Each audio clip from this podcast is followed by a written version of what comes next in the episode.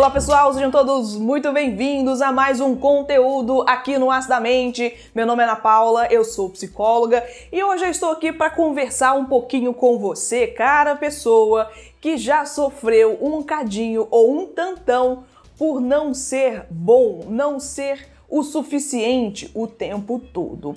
Já parou para pensar, pessoa, em quantas vezes na sua vida você já se sentiu insuficiente para alguém, insuficiente para um cargo de emprego, insuficiente para entrar numa universidade, numa faculdade, insuficiente no grupo de amigos, enfim, esse tanto de coisa. E aquela sensação eterna de que você vai estar sempre para trás ou perdendo alguma coisa ou de que as pessoas sempre vão estar superando as suas habilidades, as suas conquistas, as suas competências e que você certamente vai ser um lixo para sempre. Eu acho que é importante a gente conversar sobre isso porque eu como psicóloga vejo isso no consultório, também no meu Instagram, várias pessoas me contam, me relatam sobre a sensação de que os primos estão sempre melhores, de que eles sempre estão nos melhores empregos empregos, de que sempre tem os melhores carros, se vestem melhor, ou de que tem relacionamentos lindos, maravilhosos, mas eles, elas nunca chegam lá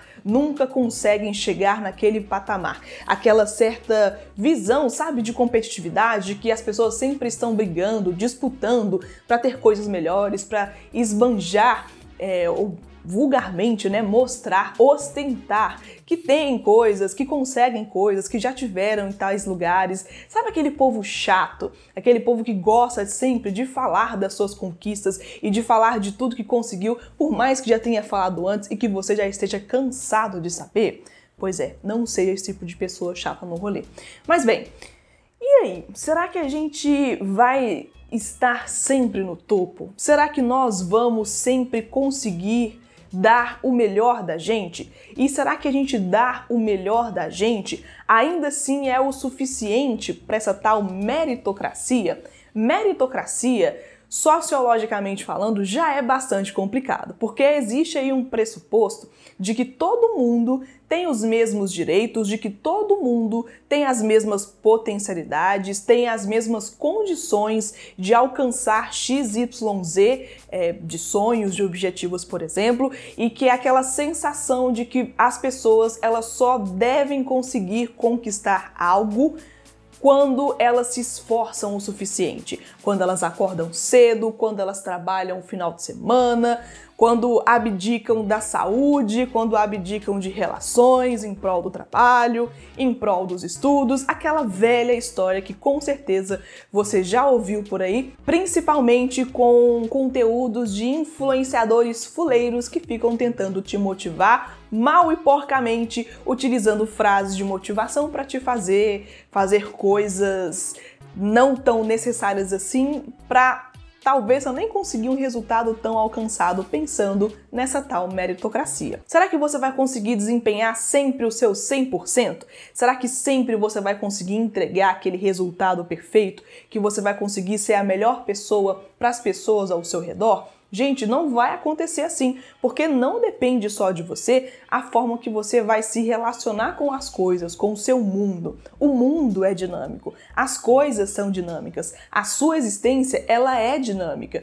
Muita coisa acontece inclusive que você não percebe, que passa pelo seu inconsciente, fica lá um tanto escondidinho. Vou utilizar aqui dessa forma um pouco lúdica para você entender o que eu estou querendo dizer fica lá sem perceber, sem você conseguir perceber e ainda assim continua influenciando nas suas decisões, nos seus sentimentos, nos seus comportamentos. Por isso que é muito importante o processo de autoconhecimento, trazer isso para sua consciência, que é aí que a análise existencial trabalha, trazer isso para a consciência, para a partir daí você fazer algo a respeito. É importante você conhecer os seus limites, é importante você conseguir também problematizar, gente. É importante demais problematizar e olhar para todo esse viés capitalista, esse viés meritocrata de que você precisa sempre estar com condições melhores, que você sempre tem que ter um emprego melhor que tal pessoa, que você precisa ostentar tal coisa.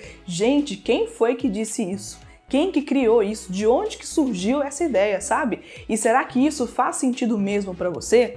Porque eu sei que é muito fácil a gente ouvir uma orientação, ou a gente ver uma reprodução de um certo tipo de comportamento e assumir isso como se fosse nosso. E assumir isso como se aquela forma de ser fosse a única forma de ser. E não é, tem um tanto de formas de ser. Você tem toda a capacidade de desempenhar uma forma de se relacionar com as suas conquistas que não passa necessariamente pela ostentação, que não passa pela competição de pessoas, porque a sua condição de vida não é a mesma condição de vida das outras pessoas. Se você tem sonhos e conquista os seus sonhos, isso não desmerece os sonhos de outras pessoas. Se outras pessoas conquistam coisas e você ainda não, não quer dizer que você também não vai conseguir, isso não quer dizer que você precisa diminuir os seus avanços até então, porque outra pessoa já conseguiu e você não. Percebe que a referência aqui não se trata de outras pessoas? Percebe aqui que a referência é você com você mesmo em diferentes determinadas partes da sua vida, fases da sua vida, diferentes momentos da sua vida. Isso é importante você perceber para acabar não introduzindo isso que vem de fora, essa orientação de que tudo é uma competição, de que você tem que ter, você tem que ter, tem que mostrar, tem que conseguir um tanto de dever e acabar vivendo uma experiência pouco genuína e acabar também, quem sabe, adoecendo a sua própria psique por frustração de achar que você é menos do que você deveria, de que você está sempre perdendo coisas e que na competitividade da vida você está falhando, porque não é bem por aí. E até mesmo na sua melhor fase, no seu melhor rendimento, ainda assim é importante você reconhecer que talvez ajudar os outros também faz parte da sua vida, que você está aberto para aprender um pouco mais também faz parte do seu processo de crescimento. E que por mais que você esteja muito bem, se sentindo muito bem, ainda assim não é um momento estável. Você eventualmente vai se esbarrar com dificuldades, vai se esbarrar com impossibilidades, com dores, com perdas e tá tudo bem, sabe? A vida é nesse ir e vir constante. O importante é você conseguir trazer isso para sua consciência, pensar de uma forma crítica e não somente engolir essas expectativas exteriores como se isso fosse uma demanda sua e como se essa fosse a única possibilidade de existir nem sempre quem está em cima conseguiu tudo do melhor jeito possível, da forma mais genuína, da forma mais ética, moral possível. E você precisa de entender que se você não conseguiu ainda, talvez não seja para você.